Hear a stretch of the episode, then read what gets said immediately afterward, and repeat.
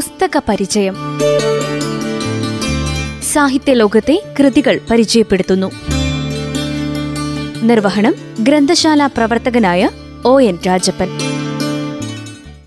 മായാരണത്തെ വളരെ പടർ ചേർന്നു തീവ്രവ്യായാമനാകും അനിരുദ്ധനവെന്ന ശേഷം.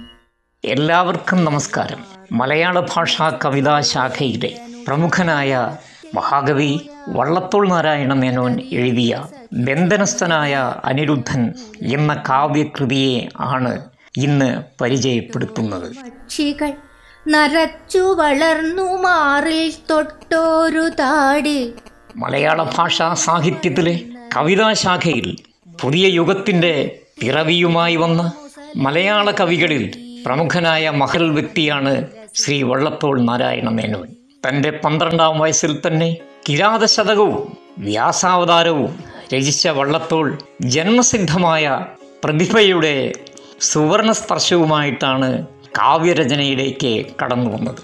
വള്ളത്തോൾ ഭാവത്തിലൂടെ എന്നതിലുപരി ഭാഷയിലൂടെയാണ് കാൽപ്പനികതയുടെ നിത്യവസന്തമായി മലയാള ഭാഷയിലേക്ക് കടന്നു വന്നത്.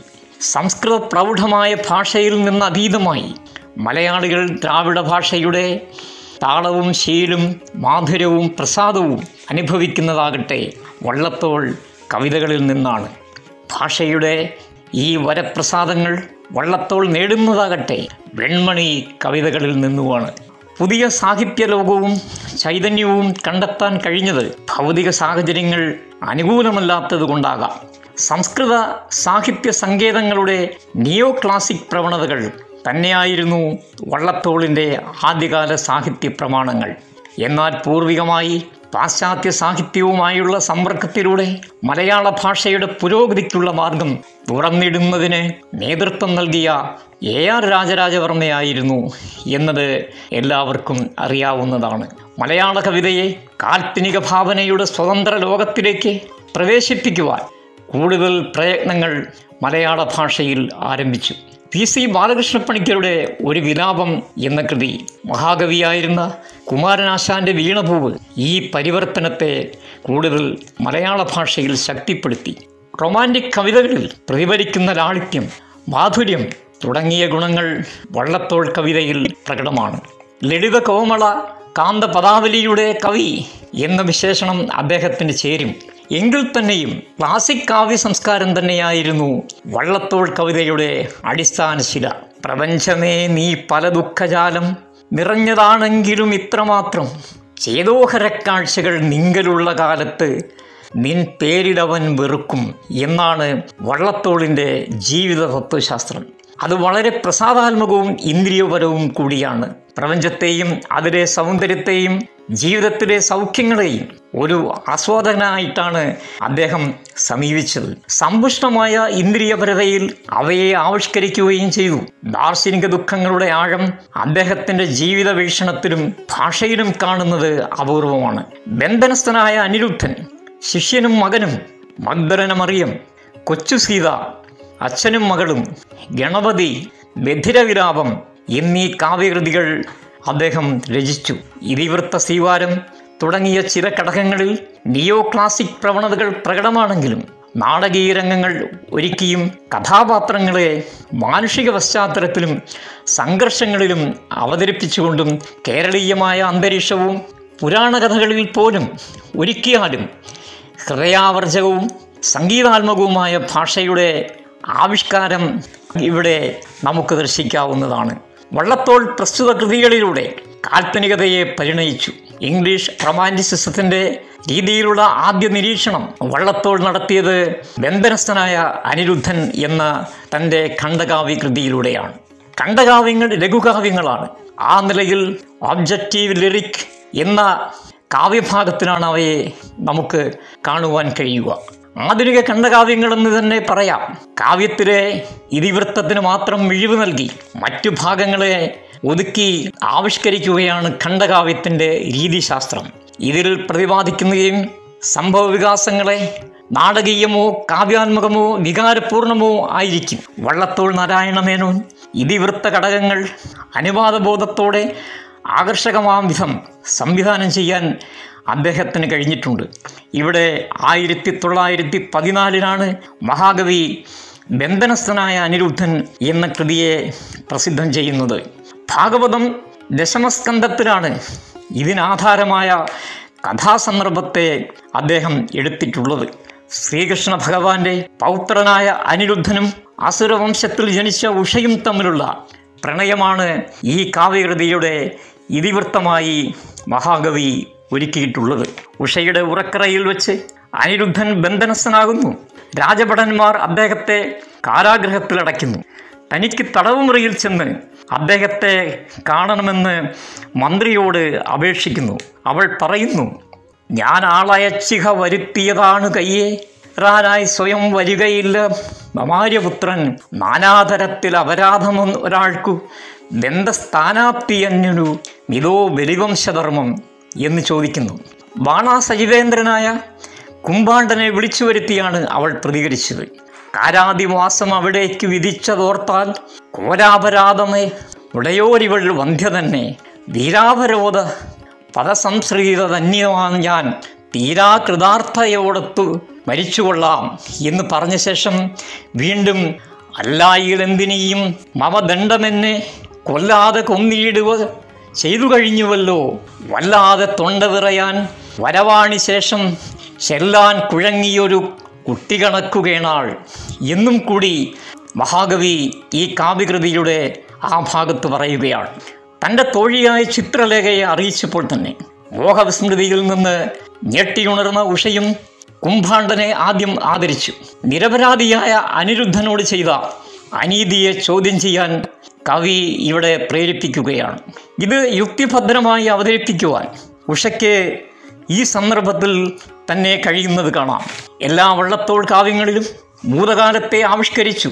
അതുപോലെ തന്നെ ഭാസുരമായ ഒരു ഭാവിയെ സ്വപ്നം കാണുക എന്ന രീതിശാസ്ത്രമാണ് വള്ളത്തോൾ ഈ കാവ്യകൃതികളിലെല്ലാം സ്വീകരിച്ചിട്ടുള്ളത്. മഴവില്ലിന്റെ പിന്നിൽ നീലാകാശം പോലെ വള്ളത്തോളിന്റെ എല്ലാ കവിതകൾക്കും പിന്നിൽ ഈ സംസ്കാരം പശ്ചാത്തലമൊരുക്കുന്നത് തന്നെ നമുക്ക് കാണാം. ഇത്തരുണത്തിൽ ക്ലാസിക് റൊമാന്റിക് ഭാവങ്ങളുടെ സംയോഗമാണ് വള്ളത്തോൾ പരായണമേനുവിന്റെ കവിതകൾ എന്ന് തന്നെ പറയാം.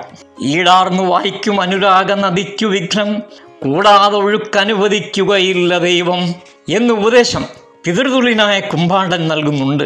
അവൾ അറ്റകയ്യായി അയാളുടെ മനസ്സിൽ മിന്നൽ പിണർ ഉണർത്തുന്നതായിരുന്നു. തുറിങ്കിലടയ്ക്കപ്പെട്ട പ്രിയതമനെ ഒന്ന് കാണാനായി അനുവദിക്കണമെന്ന് ഉള്ള ഉഷയുടെ അപേക്ഷ. കാവ്യഭാഗത്തിന്റെ ഉള്ളറയിൽ ഒരു ഭാഗത്ത് ബാണനോടുള്ള ഭക്തി പ്രകർഷം മറുവശത്താകട്ടെ ഉഷയോടുള്ള പുത്രി നിർവിശേഷമായ സ്നേഹത്തിന്റെ ആഴങ്ങൾ. ഇത്തരം ആത്മസംഘർഷത്തിന്റെ അവസാനത്തിൽ ഉഷയോടുള്ള സ്നേഹം തന്നെ ജയിച്ചുവെന്ന് മാത്രം പറഞ്ഞുകൊണ്ട് ഒന്നാം ഭാഗം കൃതിയെ ഇവിടെ അവസാനിപ്പിക്കുകയാണ് മഹാകവി ചെയ്തത്. തുറുങ്കിൽ കിടക്കുന്ന അനിരുദ്ധനെ കാണാൻ കുംഭാണ്ഡൻ നൽകുന്ന അനുവാദം പുതിയ ഒരുതര സന്ദർഭത്തെ ഒരുക്കുവാൻ മഹാകവിക്ക് ഈ കൃതിയിൽ അവസരം കിട്ടുകയാണ്. മൺകുടത്തിലെരിയുന്ന മണിമംഗള പ്രദീപം പോലെയുള്ള ശ്രീകൃഷ്ണ പൗത്രനെ കാരാഗ്രഹത്തിന്റെ അകത്ത് ഉഷ കാണുന്ന വികാരപാരവശ്യത്തോടെയുള്ള രംഗം ഈ കൃതിയിൽ അദ്ദേഹം വരച്ചു കാണിക്കുന്നു.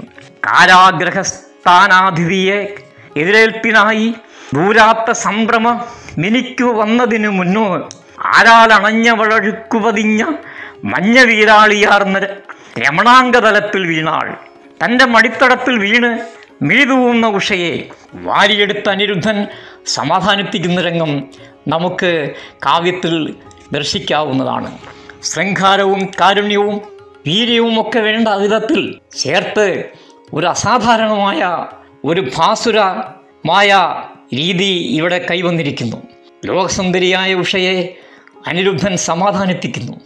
എന്നാൽ പ്രാണാധിപർത്തി കരയായി കരിമുക്തനായ ബാണാളി താങ്ങുമതിനീയൊരു നെഞ്ചുപോലും ബാണാത്മജ നയനിനീയൊരു തുള്ളി പോലും വീണാൽ സഹിപ്പതിന് അനിരുദ്ധൻ അസാധ്യമത്രേ.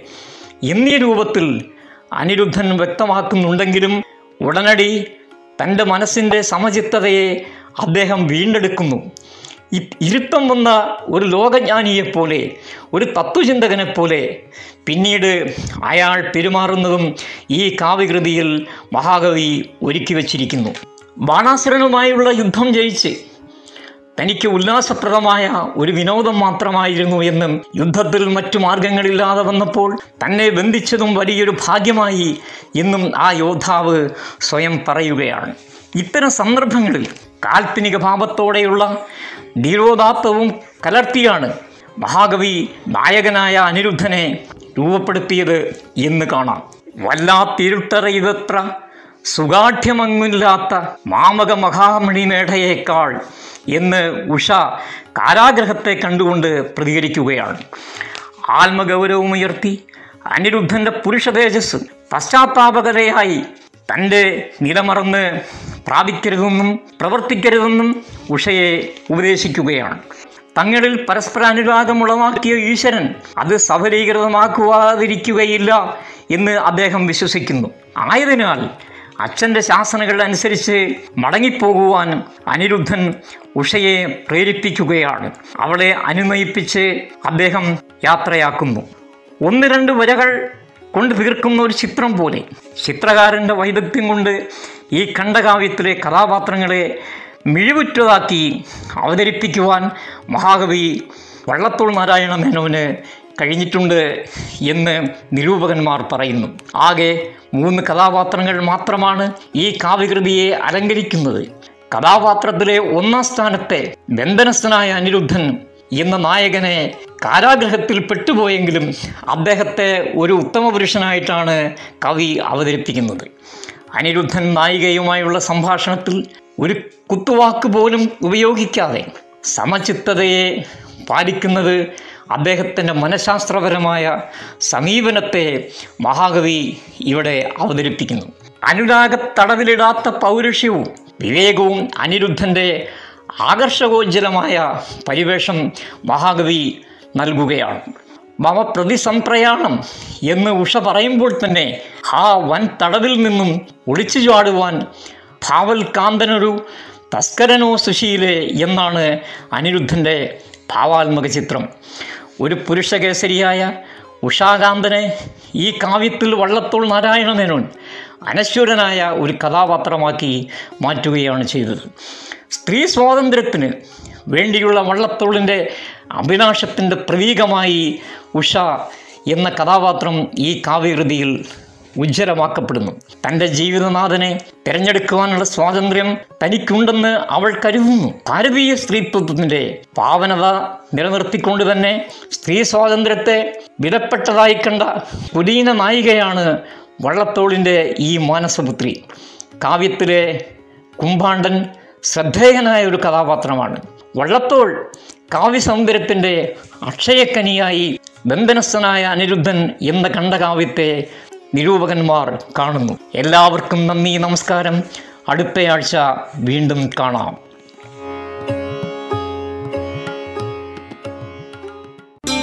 പുസ്തക പരിചയം സാഹിത്യ ലോകത്തെ കൃതികൾ പരിചയപ്പെടുത്തുന്നു. നിർവഹണം ഗ്രന്ഥശാല പ്രവർത്തകനായ ഒ എൻ രാജപ്പൻ